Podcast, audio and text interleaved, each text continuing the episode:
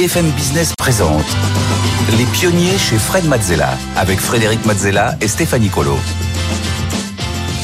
Au sommaire des pionniers cette semaine, un dirigeant pas comme les autres. Il est engagé, il est inspirant. Rien ne le prédestinait euh, à devenir le directeur général de la Maïf.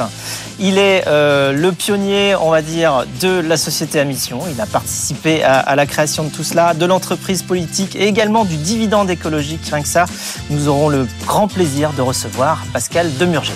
Et en deuxième partie, c'est le pitch avec deux entrepreneurs. Cette semaine, Camille Châtelet, la cofondatrice d'Entremain, une marque de vêtements de seconde main. Et puis Wilfried Granier, le fondateur et président de la plateforme Super Propre.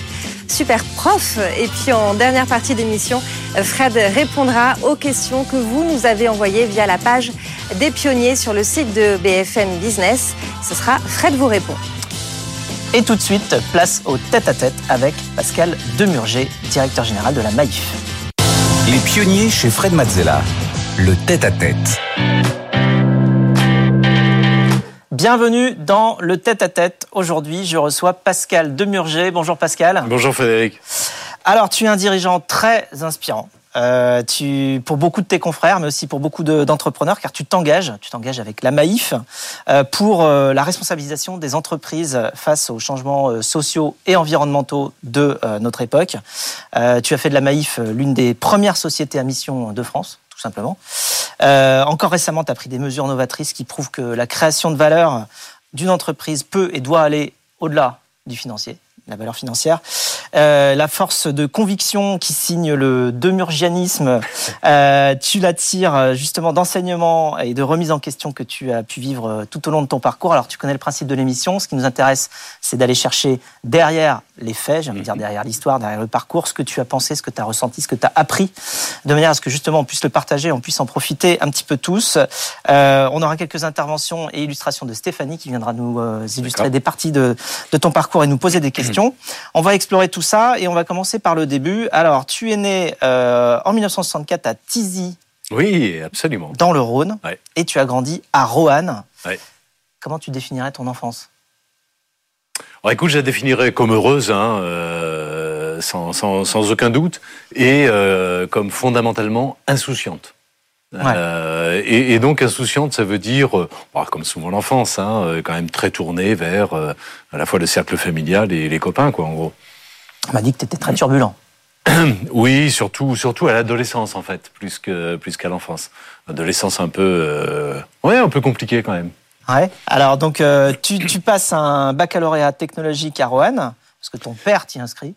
Oui, bah ça c'est euh, alors euh, c'est la conséquence directe hein, du, euh, du côté un peu turbulent, c'est-à-dire que j'ai tellement mis le bazar au collège que euh, mon père euh, s'est dit il faut absolument qu'on le mette dans le privé parce que il va être tenu, il va être vissé. Tu sais, c'était un peu la, la représentation que qu'on se faisait souvent à l'époque de, de, de la différence entre entre public et privé. Et donc il m'a inscrit dans dans un lycée privé sans savoir, parce que lui-même n'avait pas fait d'études, il, avait commencé à travailler à, à 14 ans, euh, sans savoir qu'en réalité, ce, ce lycée, c'était pas un lycée général. Il préparait pas au bac euh, classique, il préparait à, des bacs techno, bac G en l'occurrence. Euh, moi, j'avoue que j'ai absolument pas regardé parce que franchement, je m'intéressais pas beaucoup à mes études à l'époque, et donc je me suis retrouvé dans ce lycée et, à- et à faire un bac G, effectivement. Mais tu enchaînes avec une prépa pour rentrer à l'ENA. Ouais. Euh, alors, comment est-ce que l'ado euh, turbulent euh, s'est retrouvé à partir dans un cursus pour aller à, l'ENA, dans une grande école? Ah, écoute, c'est c'est une longue histoire, mais elle commence d'ailleurs avec avec mon père précisément. Un jour où recevant des des amis, l'ami en question lui parle de ses fils. Et notamment de son dernier, qui lui-même était euh, assez euh, assez turbulent et avait de de mauvais résultats au, lycée. Et il explique à mon père devant moi que euh, un jour, il lui dit ah bah écoute papa, je vais faire euh, je vais faire une école d'ingénieur. Euh, je vais faire une prépa et une école d'ingénieur. Son père n'y croyait absolument pas. Et effectivement, euh, son, fils se met à bosser, fait une prépa et, euh, rentre. euh, je crois que c'était, je crois que c'était mais j'en suis plus. non, à Centrale. J'ai vu au moment où son ami lui faisait ce récit j'ai vu une espèce de, dépit profond chez mon père. Et j'ai senti qu'il se disait, c'est pas moi qui aurais, euh, qui aurait cette chance de, de, de, de, voir mon fils basculer et se mettre à bosser. J'avais 17 ans, j'étais en terminale. Euh, et j'ai été très marqué par, euh, par ce regard. Euh, et, et et ça a été une espèce de déclic pour moi. Je me suis dit, bah ouais, il faut peut-être arrêter de, de, déconner et se mettre à, à bosser un peu et, euh, et essayer de, de, faire quelque chose. Euh, quelques jours après, je suis allé le voir en lui disant, euh, c'était quand même un sujet aussi de fierté hein, euh, à l'égard de, de, mon père. Et, euh, je suis allé voir en lui disant, écoute, euh, à ton avis, papa, c'est quoi l'école la plus dure en France? Et Il hésite, il me dit, je sais pas, Polytechnique, l'ENA. Non, l'ENA. Ok. Et c'est ce jour-là que j'ai décidé, sans savoir ce que c'était, euh, que euh, je ferais l'ENA, en tout cas si, si j'y arrivais. Euh, et, et, ça a été le début, euh, ah, le début là pour le coup d'une aventure compliquée, hein, parce que, enfin, il a fallu tout rattraper, quoi, se, se, remettre à niveau. Et ça a été un boulot gigantesque. Oui, donc là, c'est un gros déclic. Tu t'es mis effectivement à, à, tout, à tout rattraper. Alors, tu rentres à l'ENA euh, après euh, cette immensité de, de travail rattrapé en quelques, en quelques années. Ouais, ouais. Euh, tu rentres dans la promotion Victor Schulcher en 1996. Euh, et là, est-ce que tu trouves ta place? Tu reconnais tes camarades là? Je sais pas. Alors qui, qui peut-être il y a Oui, tu les reconnais? Ah bah oui, oui, oui. absolument. Euh, T'es diplômé en 96, t'entames une carrière dans la fonction publique. Ouais. Tu intègres la direction du budget au ministère de l'économie et des finances à Bercy. Euh, Qu'est-ce que tu retiens de ce passage à, à Bercy aujourd'hui? Qu'est-ce que j'en retiens? D'abord une période, euh, une période assez heureuse en fait, euh, une période très stimulante. Euh, Bercy, c'est un ministère qui marche bien, qui, qui va très très vite. Qui, qui, pulse énormément. Euh, c'est un ministère dans lequel, alors ça a des avantages et évidemment de grosses limites, mais c'est euh, un ministère en administration centrale, en tout cas, euh, dans lequel il y a une très grande homogénéité, euh, à la fois de parcours, d'âge également. un peu de, de, de profil, ce qui évidemment est assez confortable parce que bah, on se comprend vite, euh, est assez agréable parce que c'est très rapide, ça va, ça va vraiment très vite. Euh, évidemment, ce qui euh, bah, engendre une énorme limite, hein, c'est qu'il y a un schéma de pensée qui est quand même un peu, un peu unique. Mais j'ai passé de, belles années là-bas euh, et j'ai appris une chose parce que mes fonctions, à un moment donné, m'y conduisaient. je crois que j'ai appris à négocier là-bas. Euh, j'ai eu euh, pendant quelques années un, boulot qui consistait, euh, en fait la tutelle pour le compte de l'État sur toute la politique sociale du secteur public, euh, donc des entreprises publiques, des établissements publics, etc. Et donc je négociais en permanence avec les dirigeants ou avec les DRH, euh, au fond, euh, sur jusqu'où ils pouvaient aller en termes de, politique sociale. Et, donc j'ai passé des années dans une posture de, de négociation et ça m'a énormément plu et j'ai beaucoup appris. Donc tu es rentré en 2002 à la Maïf ouais. et ensuite euh, dès 2009 donc tu es tu prends la, la direction générale de la Maïf euh, de 2009 à 2016 eh bien euh, tu, tu es dans la Maïf qui a une société qui a quand même plus de 70 ans d'existence mais euh, qui est quand même pionnière dans son domaine grâce justement à ce que tu en as compris la manière avec laquelle tu t'es adapté et euh, tu l'as fait évoluer Stéphanie Effectivement, en mai 1934, on va faire un saut dans le temps euh, pour se libérer des assurances trop chères. 300 instituteurs vendéens créent la première mutuelle indépendante, la mutuelle d'assurance automobile des instituteurs de France. La vocation euh, première qui est toujours euh, d'actualité, c'est d'être au service de l'homme et non la recherche du profit. Chaque sociétaire est à la fois assureur et assuré. Et très vite, d'autres mutuelles hein, prennent exemple et s'inspirent de ce modèle. MAF, Massif, Matmut. À partir des années 1980, la Maïf diversifie ses activités vers l'assurance vie, la prévention et s'ouvre à de nouveaux publics, à tous ceux en fait qui, partagent les mêmes valeurs du groupe. Euh, la gouvernance, elle, est totalement démocratique avec 4 millions de sociétaires euh, qui élisent 750 délégués qui élisent à leur tour les membres du conseil d'administration. Exactement. Et naissance de la Maïf en 1934, un endroit que tu connais bien. Oui, à Fontenay-le-Comte. Alors c'est vrai que c'est une ville qui me tient particulièrement à cœur parce que j'y ai grandi, hein, tout simplement. Euh, alors maintenant, la Maïf c'est plutôt à Niort, mais ouais. c'est vrai que ça a été créé à, Fontenay-le-Comte euh, juste avant. Comment tu t'es préparé justement euh, sur ces années avant à euh, eh bien, devenir DG d'une société mutualiste quand effectivement en arrivant tu n'avais pas forcément tous les codes bah écoute, je ne sais pas si je me suis bien préparé parce que les, les, les premières années, les toutes premières années, 2009, 2011, 2012, euh, en, en réalité, j'ai dirigé cette entreprise au début comme une entreprise classique. Euh, et donc euh, très euh, concentré sur euh, bah, sur des KPI quantitatifs, sur l'efficacité opérationnelle, sur la rentabilité, sur des indicateurs de performance, tout à fait classique, sans comprendre suffisamment toute la richesse en réalité de euh, ce modèle un peu un peu alternatif, à la fois dans la relation avec la société, euh, les sociétaires, hein, effectivement euh, au service de l'individu plutôt qu'au service du, profit, sans comprendre non plus la richesse qu'il peut y avoir dans les relations internes à l'entreprise, hein, avec le, corps social, avec les, salariés. et donc j'ai entrepris à l'époque un certain nombre de réformes. Euh, qui sans doute était justifiée sur le fond, mais que j'ai conduite de manière beaucoup trop, euh, beaucoup trop brutale. Et l'entreprise a réagi. Euh, en, en, 2011, il y a vraiment eu un moment de tension entre, entre l'entreprise et, et, moi, euh, avec un droit d'alerte euh, décidé par le comité d'entreprise à l'époque, avec des tensions également à l'Assemblée générale d'ailleurs. Hein, les élus ont ressenti euh, aussi ce, ce, ce, ce, hiatus. Et bah, finalement, j'ai moi-même assez profondément et assez rapidement euh, changé, intégré euh, cet aspect culturel et compris qu'en réalité, on pouvait en faire euh, bah, d'une certaine manière, un avantage concurrentiel, en tout cas une source de performance extrêmement puissante.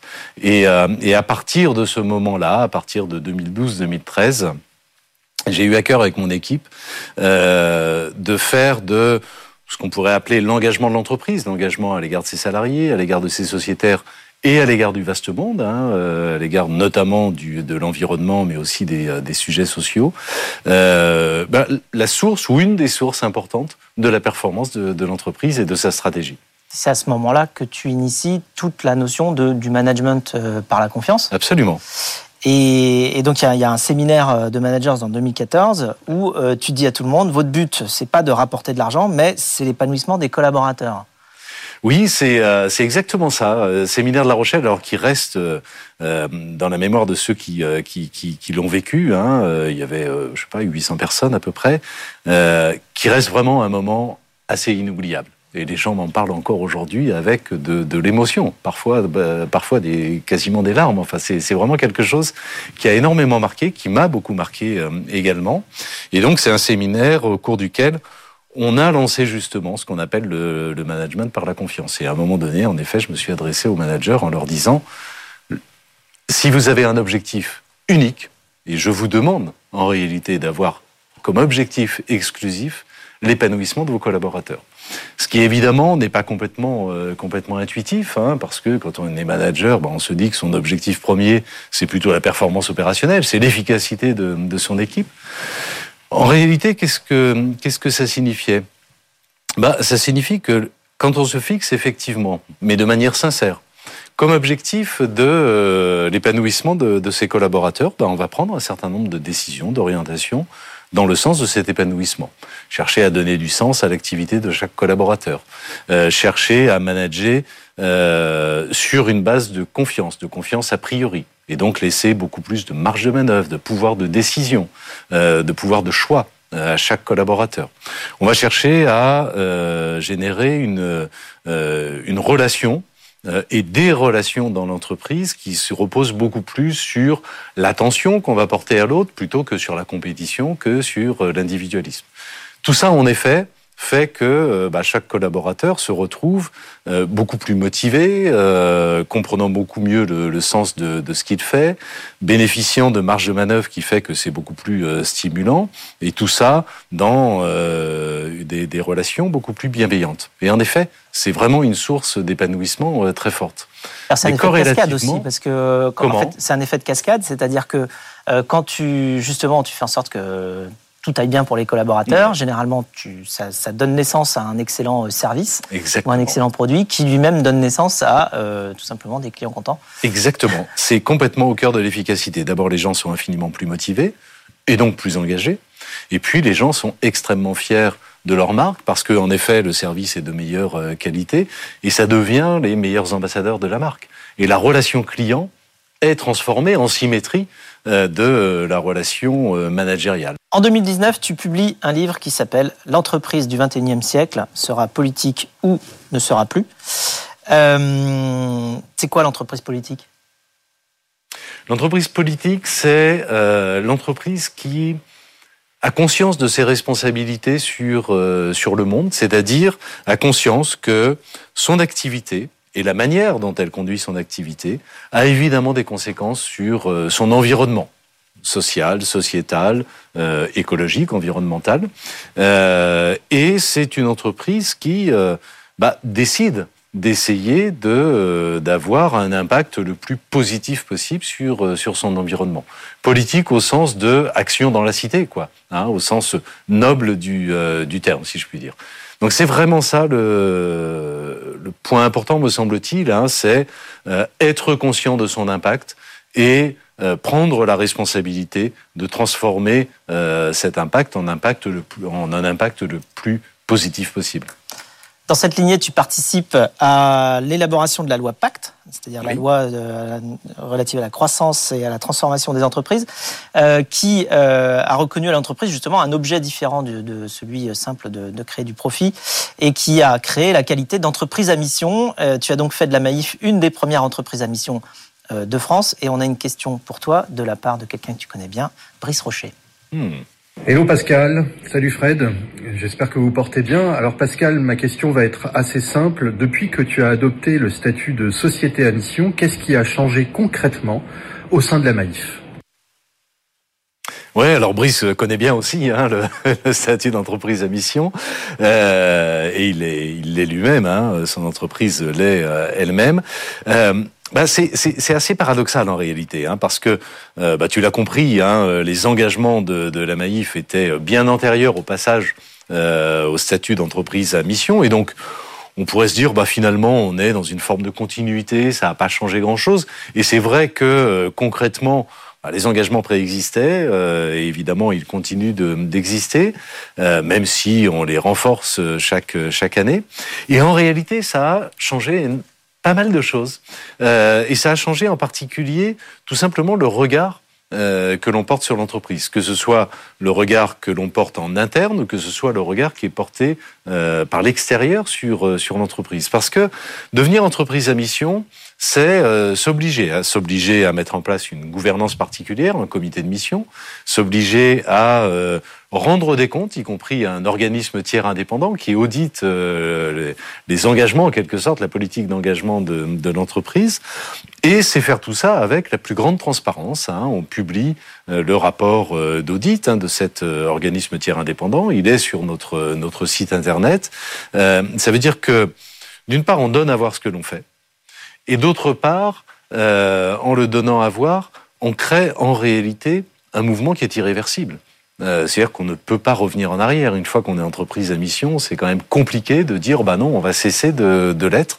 Euh, donc ça crée quelque chose euh, qui qui fait que les gens n'appréhendent plus tout à fait de la même manière le fait effectivement que l'entreprise cherche un impact positif. C'est cet engagement et cette transparence que euh, vous garantissez à vos sociétaires, Stéphanie. Effectivement, un engagement qui euh, euh, permet d'être à la Maïf, d'être l'assureur numéro un de la relation client pour la 18e année consécutive tout de même en 2022, selon l'étude Kantar Bearing Point, devant Nespresso et Yves Rocher. Maïf est récompensé pour la qualité d'exécution et le lien avec ses sociétaires. Exécution, lien, émotion, ce sont aussi les trois trois piliers qu'on retrouve notamment dans les pubs singulières de la Maïf. Euh, elles sont connues, on les reconnaît de loin avec les désormais célèbres petits bonhommes euh, en bâton que l'on voit actuellement sur l'écran. donc euh, j'ai vu passer une opération dont on va parler là maintenant, qui est celle que vous avez faite pendant la pandémie. puisque pendant la pandémie, tu as pris une mesure inédite, tu as décidé de euh, tu as décidé de redistribuer aux sociétaires 100 millions d'euros euh, de primes auto perçus alors que les voitures étaient à l'arrêt, mhm. hein, puisque techniquement, donc, euh, comme les voitures ne roulaient plus, en moins pendant le confinement, il n'y avait plus d'accidents, et donc vous n'avez plus rien à assurer. Et comment vous avez eu cette, cette idée et pourquoi? Je sais que moi, on m'a demandé de, de, redistribuer 30 euros à la cause de mon choix. Parmi une liste que vous aviez sélectionnée, comment c'est venu cette, idée-là? Est-ce que ça vient des valeurs? Est-ce que ça vient de, d'un constat que vous aviez trop, de, trop, de, perçu à ce moment-là?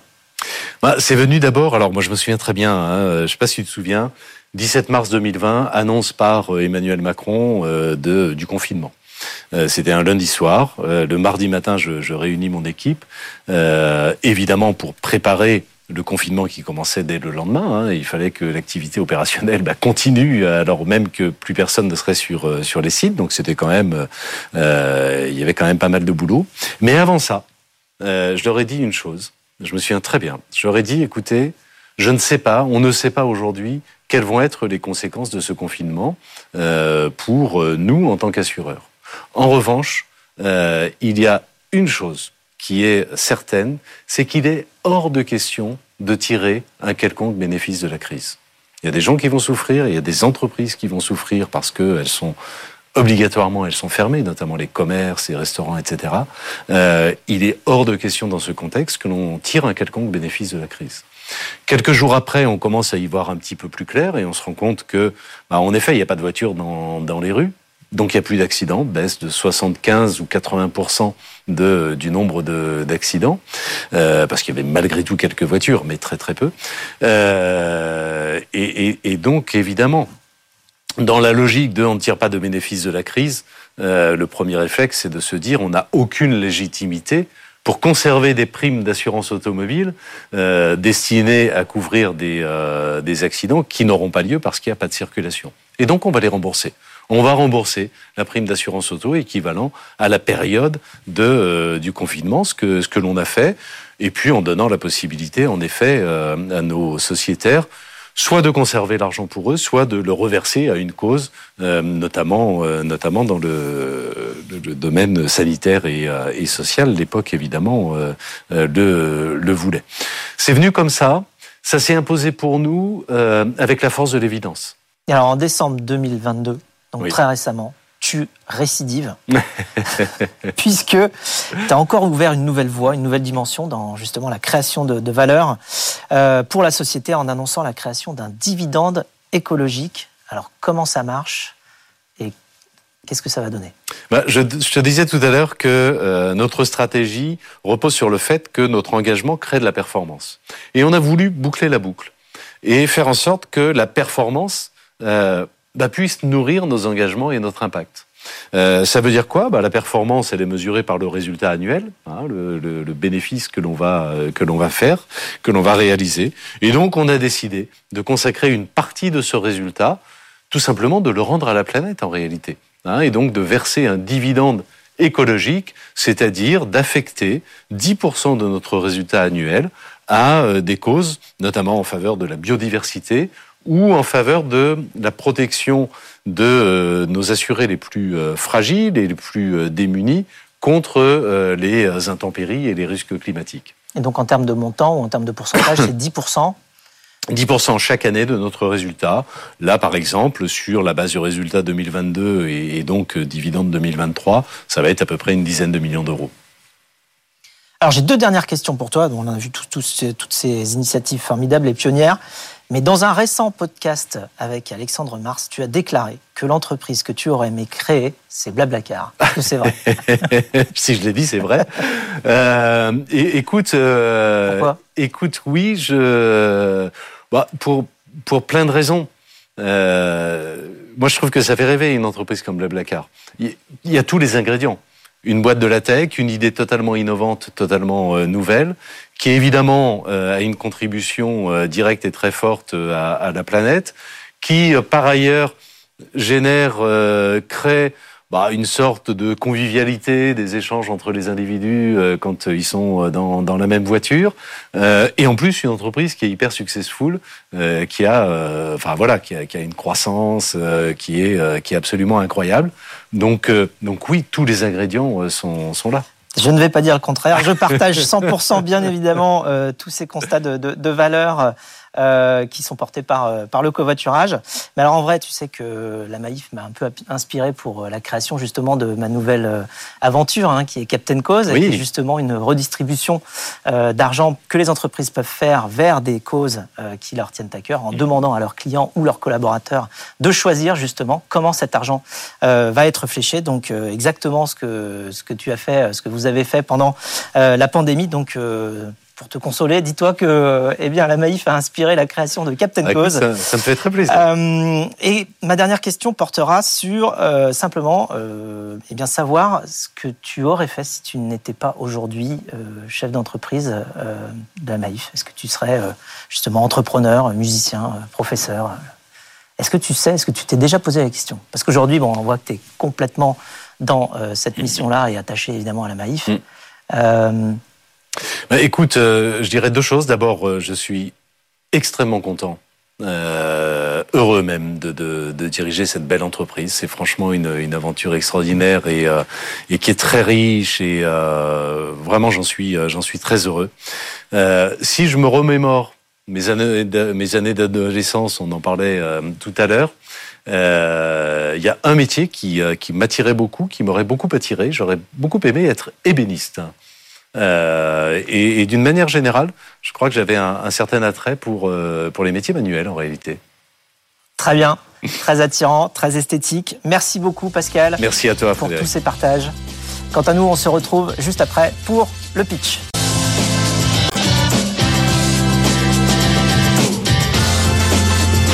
BFM Business présente Les pionniers chez Fred Mazzella avec Frédéric Mazzella et Stéphanie Colo. On continue avec le pitch euh, cette semaine avec euh, Stéphanie Colo comme d'habitude et euh, Maya Noël, directrice générale de France Digital, la plus grande association de start-up et d'investisseurs en Europe. Alors vous savez que chaque semaine nous recevons des pitchers, des entrepreneurs qui viennent nous présenter leur activité. Vous aussi, vous pouvez venir, vous pouvez candidater et venir nous voir, euh, nous faire votre pitch. Pour cela, rien de plus simple, il vous suffit de candidater sur le site ou bien tout simplement de scanner le QR code qui s'affiche à votre écran. Les pionniers chez Fred Mazzella. Le pitch accueille tout de suite notre première pitcher, une pitcheuse euh, pour commencer, Camille Châtelet, euh, cofondatrice d'Entremain. Bonjour Camille, soyez la bienvenue. Je vous rappelle les règles. Vous avez une minute trente pour pitcher devant Maya et Fred. Suivront euh, des questions, puis des conseils. Mais d'abord, c'est à vous. Top chrono. Très bien. Est-ce que vous êtes déjà rentré dans une fripe? C'est le bazar. Il y a une douce odeur de jasmin, il y en a de partout. La fripe, c'est donc un espace désagréable. Et pourtant, ce secteur de la seconde main connaît une croissance fulgurante, puisqu'en effet, il croît trois fois plus vite que le marché de la mode traditionnel actuellement. Nous, on croit vraiment qu'on peut faire de la seconde main un premier choix. C'est la raison pour laquelle on a créé Entremain. Entremain, c'est la première marque de mode uniquement composée de vêtements de seconde main. Cette marque de mode, comment on l'a pensée? Elle s'appuie sur trois piliers. Premier aspect, la désirabilité. En s'inspirant autant des podiums que de la rue, on crée chaque saison des plans de collection composés de 25 silhouettes. Deuxième aspect, la facilité. En effet, pour pallier à cette problématique de la pièce unique et de sa problématique de la taille unique, on propose une profondeur de gamme et de taille sur chaque référence. Enfin, troisième aspect, l'engagement. On est capable d'engager toute une communauté au-delà du simple achat. De par un, un, univers de marque qui est fort, singulier, et une expérience de vente qui est différente de celle de la fripe traditionnelle. Tous nos espaces de vie sont pensés comme des lieux où le client doit être conseillé et accueilli du début à la fin. Depuis notre création, on a fait nos preuves, puisque nous sommes parvenus à séduire des retailers de renom, comme Monoprix, Citadium, Merci. Et même, on a ouvert très récemment notre premier corner au sein des galeries Lafayette Haussmann. Aujourd'hui, nous avons un nouveau challenge, celui d'ouvrir notre propre boutique. Et pour cela, nous sommes en train d'opérer notre première levée de fonds, qui démarre maintenant. Merci beaucoup, Camille Châtelet, cofondatrice d'Entremain. Euh, Fred, on commence avec tes questions. J'en ai une énorme. J'ai pas bien compris comment vous arriviez à passer justement de la problématique de la taille unique, de l'exemplaire unique de la seconde main, généralement, enfin à moins que vous vous récupériez des collections complètes, mais ça je ne sais pas comment vous faites, à une gamme de produits. C'est-à-dire que si on a par définition qu'un seul produit d'une sorte, je ne sais pas comment on fait une gamme. Alors en fait, sur une même euh, Et puis de, taille, enfin, il y a le problème de la taille, il y a le problème de la, de la gamme. Enfin, sur une même typologie de produits, on va on va chiner, on peut utiliser le terme, plusieurs quantités. Qu'on fait vraiment du volume, ce qui nous permet après, une fois qu'on a réceptionné les, les produits, d'avoir un peu un principe d'unique en série, d'avoir ce même produit qui va être décliné dans plusieurs tailles. Ça va être le même, même, même ou c'est un qui ressemble Il va avoir des petites variations, mais ce sera le même produit. Typiquement, le pantalon cargo qu'on va avoir en blanc, en bleu, c'est la même forme et il va être décliné dans plusieurs tailles. Et Il vous va les être... retouchez Non, on ne les retouche pas, nous. Mais il y a, il y a une telle quantité qu'on est capable de couvrir, en Vous fait. allez chercher où On travaille avec différents types d'acteurs, on travaille avec des opérateurs de collecte et des grossistes. D'accord, et vous leur dites, bon, moi je suis intéressé par ce modèle-là, et je vous Exactement. les achète tous. Exactement. Nous, on arrive avec notre boucle de collection. En fait, on emprunte vraiment les codes de la mode traditionnelle, si ce n'est qu'on ne produit pas. Et nous, notre production, finalement, c'est d'aller chiner les pièces. Et une fois qu'on arrive auprès de ces opérateurs, on leur dit qu'on veut tant de quantité de cette même catégorie de pièces, qui nous permettra ainsi de couvrir toutes les tailles. Et en termes de volume et de prix, ça donne quoi? C'est-à-dire euh, aujourd'hui, euh, combien vous avez vendu ou combien vous vendez de. de On vend de- environ, là, on a vendu 10 000 pièces euh, cette année. Les prix, on a un positionnement de prix de vente qui est intermédiaire, c'est-à-dire que notre prix de vente moyen est de 65 euros. Pour, euh, pour quel type de vêtements? Alors, on est capable de couvrir toutes les typologies de pièces. Euh, on va, vous trouverez aussi bien des vestes que, enfin, des hauts que des bas. Avec une, on a aussi des pièces qu'on va qualifier d'intemporelles, qu'on retrouvera d'une saison à l'autre. Typiquement, la veste en cuir, euh, le jean 501, qui sont des pièces qu'on a érigées au rang d'iconiques. Merci. Maya, on passe à tes, euh, tes impressions sur le pitch de Camille. Euh, bah, moi, j'ai adoré le début du pitch de Camille. Enfin, t'es arrivé directement avec une histoire. On se voyait vraiment dans la fripe. Euh, je trouve que t'incarnes bien euh, aussi ton, ton pitch. J'imagine que t'es venu habillé euh, avec les vêtements de ta marque. Complètement. Euh, j'ai trouvé ça hyper clair. En plus, tu montres bien le potentiel de croissance que ça a, le côté impactant, le, le côté fashion tourné vers l'avenir. J'ai pas compris. Euh, tu parles d'espace de vie, Mhm. Mais tu dis que tu lèves des fonds pour ta première boutique. En fait, Oui. du coup, c'est comment c'est commercialisé concrètement? Alors, nous, actuellement, notre, euh, notre distribution, elle est seulement en physique. D'accord. Donc en fait, actuellement, on a le corner aux Galeries Lafayette. Et là, la, la prochaine étape, c'est d'ouvrir notre propre boutique en propre. Et après, qui sera le, si tu veux, le, le, le pivot d'un réseau à venir. On veut vraiment déployer euh, à travers un réseau de boutiques en propre entre mains. D'accord. Donc ta, ta preuve de concept, tu l'as fait sur un concept, enfin sur un corner euh. Galerie Lafayette. La distribution en ligne. euh, Alors, le en ligne va plutôt nous servir d'élément marketing et pour affirmer notre positionnement de marque et qui va permettre de générer du trafic en boutique. D'accord. Parce que c'est pas forcément intéressant de faire du. euh, Non, on l'a testé et on a aussi testé euh, le physique et en fait on se rend compte que les personnes ont envie d'essayer les produits, de voir les matières, euh, puisqu'en fait il y a en effet cette problématique de taille qui est différente. Les pays viennent de confections et d'années différentes. Les gens ont vraiment envie de voir et de toucher les produits. D'accord. Ce que disait Fred tout à l'heure était intéressant sur bah, comment est-ce que vous allez vous fournir. Donc je comprends bien qu'au lieu de produire, tout l'enjeu c'est d'aller chercher euh, du coup euh, la matière première. Et du coup en termes de marge, ça donne quoi? En termes de marge, Oui. on est plutôt euh, très bien puisqu'on on achète extrêmement bien les produits, donc on est capable après d'avoir euh, un coefficient qui est qui rivalise avec les marques de mode traditionnelles. Qui rivalisent, enfin, qui on est sur le même système de marge que sur euh, la mode traditionnelle. Ok, très bien. Ben moi j'ai j'ai pas de comment dire si ce n'est que peut-être je viendrai cliente de cette nouvelle. Ah bah voilà, Ah. vous avez peut-être gagné une cliente, euh, Camille.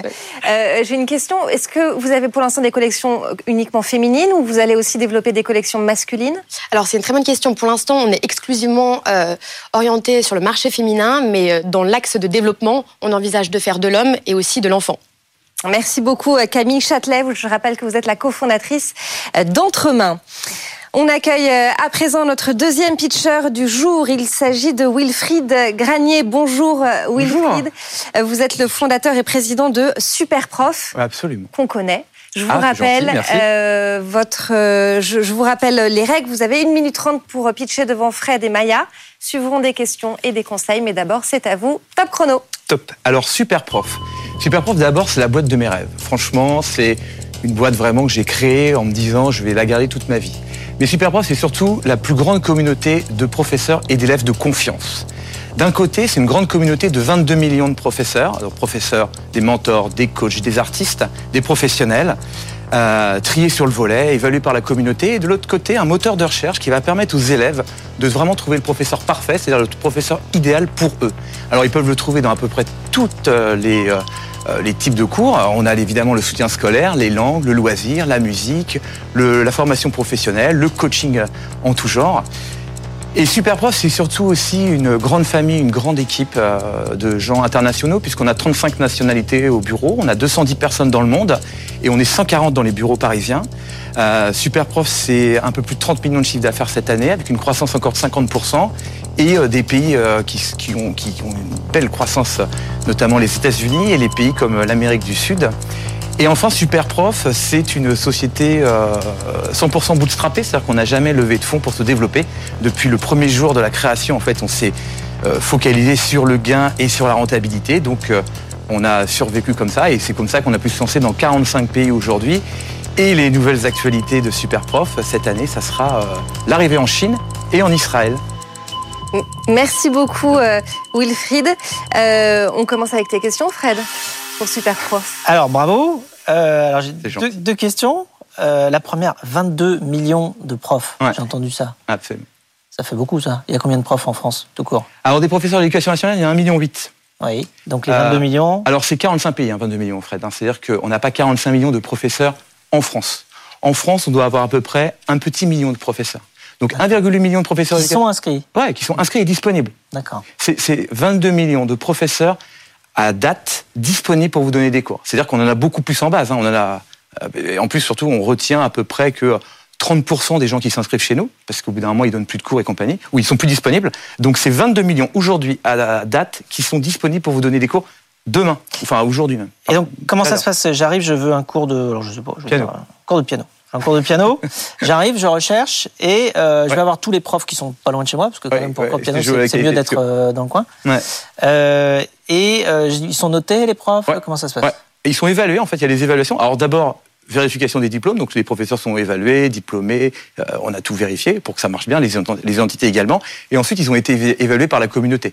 Donc c'est-à-dire que tu vas trouver des professeurs euh, ambassadeurs de piano autour de chez toi qui ont une centaine d'évaluations déjà positives par leurs euh, élèves et qui sont disponibles. Et donc après, en fonction du tarif que tu veux mettre, de ce que tu veux préparer, tu vas, on va te faire une sélection de professeurs qui va correspondre à peu près bien. Tu vas choisir ton professeur et après tu vas lui expliquer ton projet pédagogique. Nous, on croit vraiment que pour que ça se passe bien entre un prof et un élève, il faut vraiment qu'il y ait une alchimie qui soit créée. C'est-à-dire que c'est important que l'élève choisisse son professeur, mais c'est également aussi très important que l'élève, que le professeur soit à l'aise avec son élève et accepte la demande de cours et le projet pédagogique. Et donc c'est cette double acceptation qui fait que du coup ton cours va bien se passer et que tu vas avoir effectivement beaucoup de progrès dans. Et le modèle économique? Euh, l'élève paye quelque chose pour avoir accès au catalogue pendant 30 jours. D'accord. Et il ne, il ne sera. Mais par contre, il y a pas de. C'est pas un modèle transactionnel. Non, pas du tout. On fait du matching, principalement. Enfin, euh, excusez-moi. D'accord. Pendant 30 jours, ou alors peut-être à l'année. Enfin, euh, Oui, ça dépend. voilà. Enfin, Ça dépend logiquement, en engagez 30 jours, on a trouvé. Euh, Oui, oui. On cherchait. Et, et surtout, on essaye aussi de, de susciter la curiosité de nos élèves. C'est-à-dire que euh, vous venez pour un professeur de piano, mais très rapidement, on va vous dire, bah, euh, tiens, est-ce qu'avec votre ami, vous pourriez pas prendre un cours d'onologie Ou tiens, il y a une masterclass, par exemple, de, euh, de magie, ou je sais pas. Enfin, on, on essaye pendant les 30 jours, en fait, de vraiment vous faire apprendre plein de choses. Parce que vous venez avec une demande d'un cours de maths ou un cours de piano, mais évidemment, notre job, c'est d'essayer de vous, vous faire découvrir plein de nouvelles aventures. Maya, tes impressions sur le pitch de Wilfried? Euh, bah, c'est génial d'avoir quelqu'un qui commence en disant c'est la boîte de mes rêves. Ouais. non, écoute, pitch hyper intéressant. J'ai juste une petite question. J'ai- du mal à cerner à quelle cible tu t'adressais quand tu as fait ton pitch. C'est-à-dire qu'au début, tu as présenté ton produit, c'était très clair. euh, 22 millions de profs, c'est hyper impressionnant. Euh, après, tu as parlé de, bah, de la situation actuelle, les pays dans lesquels vous étiez présents, euh, le fait que c'est bootstrappé. Donc tout ça, c'est des informations qui sont très intéressantes, mais à quelle fin? Disons que si je me mets dans la peau euh, du consommateur qui doit consommer le service, j'ai toujours pas compris quel type de prof, je, auquel type de prof j'aurais affaire, vu Ouais. que c'est Ah très très large. Alors peut-être que justement l'offre, c'est de dire, euh, bah, c'est tous les profs possibles, imaginables, et au contraire, c'est un professeur auquel tu ne pensais même pas, et Ouais. tu vas apprendre la magie. Euh, mais c'est vrai que du coup, j'ai un peu eu du mal à me mettre dans la peau de peut-être du potentiel investisseur ou du potentiel client. Voilà. Euh, Ah oui, c'est vrai que je, je comprends cette remarque, mais principalement, je l'ai fait pour vous, le pitch. hein, donc, Ah, d'accord, à vous que j'ai présenté. génial. Mais je suis d'accord que peut-être que j'ai pas été assez commerçant ou commercial. Non, mais après, euh, moi j'ai une question, c'est euh, donc 22 millions de profs, c'est énorme. Euh, Est-ce que tu as des métriques sur le nombre d'heures qui sont réservées euh, euh, sur la plateforme Non, c'est dur à dire. Par contre, parce qu'on ne fait pas le modèle transactionnel. Donc on Oui. fait en, en sorte en fait que tu trouves le professeur parfait, le professeur de tes rêves dans tous les domaines. Euh, et après, on on- au bout de quelques temps, quelques semaines, on va faire une évaluation 360 entre le professeur et l'élève. Parce que évidemment, c'est bien de te faire matcher avec un professeur parfait, mais il faut évidemment s'assurer que ça se passe bien. C'est comme ça qu'on récolte les avis à la fois du professeur et euh, à la fois de l'élève. Et un vrai change aussi cette année, c'est de d'avoir des informations sur les élèves, parce qu'on a beaucoup d'informations sur les profs. Les profs, ils sont extrêmement sollicités, on a plein d'avis, mais sur les élèves, euh, c'est pas toujours facile d'avoir euh, d'avoir une connaissance de- de- du client. Et euh, comme je vous disais en, en préalable, nous, on est la plus grande communauté de professeurs et d'élèves de confiance. La, la confiance, c'est formidable pour euh, mettre deux personnes en relation, mais du coup, il faut garantir la confiance. Et pour la garantir la confiance du professeur, c'est assez simple, parce qu'on le connaît, ça fait euh, 10 ans qu'il, enfin 9 ans la société a 9 ans qui travaille avec nous, mais l'élève, des fois, on le connaît pas très bien. C'est un nouveau qui arrive. Donc, il est important, du coup, de récolter des informations sur le prof et l'élève. Et euh, voilà. Ok, donc si, si je comprends bien, après pour pouvoir... enfin, le principe d'une marketplace, c'est il faut que l'offre rencontre la demande. Ouais. Et donc comment est-ce que toi, tu arrives à évaluer euh, l'offre et la demande en l'occurrence Et comment tu peux tu garantis la satisfaction des deux parties, à la fois du professeur qui se met disponible et Ouais. du coup de l'élève qui va faire sa recherche? Oui. Alors, pour, j'avais quand même une métrique à rajouter, j'ai oublié. euh, on a fourni un professeur à 38 millions d'élèves l'année dernière, dans les 45 Ah, pays. D'accord. Voilà. Donc- Donc, on n'a pas le nombre d'heures, mais par contre, on a le nombre de matching. Donc, D'accord. 38 millions. Après, on pourrait faire des approximations en disant que c'est 5-6 heures de cours en moyenne, 4 heures. Bon, on pourrait faire des trucs comme ça, mais nous, on fait pas ça. On n'opère pas dans l'heure de cours, on opère vraiment dans le matching. Euh, et donc, pour garantir la, euh, effectivement que tout le monde soit content, bah ça c'est très compliqué parce que c'est une marketplace, donc c'est offre et demande. Donc euh, bah écoute, nous on essaie de faire en sorte déjà toujours que quand un élève vient de trouver un professeur, donc il, trouve son professeur. Donc il y a plein de techniques. Donc on a aujourd'hui un, un taux quand un, un élève vient chercher un prof, dans 99,5% des cas, il trouve son professeur. En tout cas, on lui trouve son professeur, même si c'est pas le premier choix, on va lui en proposer un autre. Et à la fin, in fine, il va y avoir matching. Et après, pour effectivement euh, satisfaire euh, tous les professeurs, bah, euh, ce qu'on fait en fait, c'est que bah, on leur explique qu'il faut qu'ils soient bons, rapides, disponibles, excellents. Et donc, euh, plus il y a de, euh, de professeurs dans un pays, effectivement, et plus l'algorithme resserre un peu les, les, les caractéristiques. Donc, euh, avant, par exemple, on tolérait qu'un professeur réponde en 48 heures, on trouvait que c'était acceptable. Maintenant, s'il répond pas en 4 heures, eh ben, du coup, on le met beaucoup moins en avant. Donc, en fait, c'est l'excellence des professeurs. Plus on est bon, et plus on a des élèves, et comme ça, euh, tout le monde est content. Merci beaucoup. Wilfried Granier, je rappelle que vous êtes le fondateur et le président de Superprof. Merci. Merci Wilfred. Merci beaucoup Maya d'avoir euh, Ouais, participé merci à, à cette émission. à Euh, On se retrouve dans une, dans une prochaine, J'espère. hein, une prochaine session de pitch. Fred, on reste ensemble bon. pour, euh, C'est validé. pour Fred vous répond. Ça marche. Les pionniers chez Fred Mazzella. Fred vous répond. On continue avec vos questions. Chaque semaine, vous pouvez me transmettre vos questions sur votre activité, sur euh, l'écosystème des startups, sur euh, créer une entreprise, euh, sur tout ce qui vous intéresse dans votre activité professionnelle. Je suis là pour y répondre. Et cette semaine, euh, eh bien, Stéphanie. Oui, on a deux que questions. On commence par avons celle de Florène. Euh, les startups peuvent-elles résoudre le défi écologique et sociétal auquel nous faisons face? Alors, les startups toutes seules, non.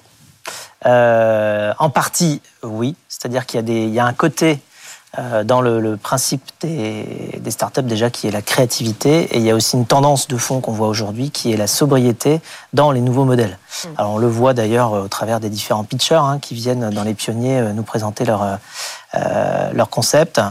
Euh, on voit qu'il y a beaucoup d'intérêt pour tout ce qui va être économie circulaire, euh, donc c'est- c'est-à-dire réutilisation, un recyclage de, de toutes les matières qui peuvent être produites ou surproduites ou surconsommées. Donc déjà, c'est une première tendance sur laquelle d'ailleurs les startups et notamment les plateformes de type pla- place de marché peuvent faire des miracles. hein. C'est-à-dire qu'on arrive à effectivement beaucoup mieux utiliser tous les objets qui peuvent circuler dans la société et les réutiliser notamment plusieurs fois. Euh, donc ça, c'est- un, bon point. Très bonnes sociétés d'ailleurs qui sont euh, nées en France, hein, comme Back Market, comme Phoenix, euh, d'autres qui sont nées en Europe, comme Vinted, comme Too Good To Go. Euh, bon voilà, euh, on a une très belle société aussi qui s'appelle Ecovadis euh, en France. Il y a le Bon Coin qui marche très très bien. Euh, donc en fait, c'est toute cette économie circulaire qui est euh, mise en avant par les plateformes, ça a un effet euh, de meilleure circulation évidemment des objets, donc de sobriété, mais ça a aussi un effet de euh, conversion progressive euh, de notre état d'esprit par rapport à la consommation. Donc ça, c'est aussi important. Euh, en revanche, il y a parfois sur certains domaines, euh, même si on, on diminue euh, la consommation de certaines choses, il faut parfois simplement changer complètement. Et là, c'est des nouvelles, possiblement, euh, soit technologies, euh, soit euh, manières de faire qui vont pouvoir euh, nous aider. C'est pour ça que le changement, il n'est pas seulement auprès des startups, c'est un petit peu tout le monde. Enfin, de toute façon, je pense que là, on a un petit peu tous compris que justement pour la suite, euh, il va falloir qu'on s'y mette un petit peu tous ensemble. C'est une mobilisation collective, C'est une mobilisation collective, aussi bien des, des grands groupes, des, des instances gouvernementales, la société civile, des startups, enfin c'est un petit peu tout le monde. Et on, on crée des nouveaux modèles. Bah, D'ailleurs, Captain Cause, le dernier, la- la- l'aventure que je lance actuellement, c'est aussi une manière de participer dans cette direction-là pour que les entreprises puissent financer des projets qui accélèrent justement la transition écologique notamment, mais pas seulement, euh, des projets à impact euh, environnemental et social sur le terrain portés par des associations en ayant une forme de partage entre les entreprises qui ont de la valeur économique à partager aux projets qui résolvent les euh, problématiques sur le terrain. Allez, on passe à la question de Pedro. À quel point une start-up doit-elle impliquer sa communauté dans les décisions? Alors, c'est euh, une très grande question. Euh, c'est un petit peu la même, sauf qu'elle est revue au goût du jour euh, aujourd'hui avec euh, tout- toutes les, les- les communications accrues que celle euh, qui serait de se demander dans quelle mesure une entreprise doit impliquer ses clients. Mm. Donc, une, oui, une start-up doit impliquer, on va dire, sa communauté, mais ça va beaucoup plus loin, évidemment, puisque aujourd'hui, il y a des outils de communication qui sont évidemment dans les deux sens, entre l'entreprise vers sa communauté, la communauté vers l'entreprise. Donc c'est quelque chose qui va euh, qui, s'amplifie euh, grâce à cette nouvelle communication. Après, il y a un principe d'ailleurs qui vient de Sam Walton, euh, qui est très ancien, qui était le fondateur de Walmart, qui disait euh, There is only one boss, the customer. Ouais. C'est-à-dire, il n'y a qu'un patron, c'est le client. Pourquoi? Parce que s'il n'y a plus de client, de toute façon, il n'y a plus de patron, il n'y a plus d'entreprise. Donc, euh, C'est réglé. c'est un peu le client, le, le- le patron. Donc oui, il faut écouter. Après, euh, il faut écouter, mais il faut surtout faire une synthèse. Et il faut aussi expliquer, parce que parfois il y a certaines choses qui seraient souhaitées par euh, certaines personnes, par certains clients, qui sont tout simplement pas possibles à l'échelle à gérer. On peut pas forcément tout euh, personnaliser dans tous les sens. Euh, et, donc c'est un mix de bien écouter sa communauté pour euh, avancer, de synthèse.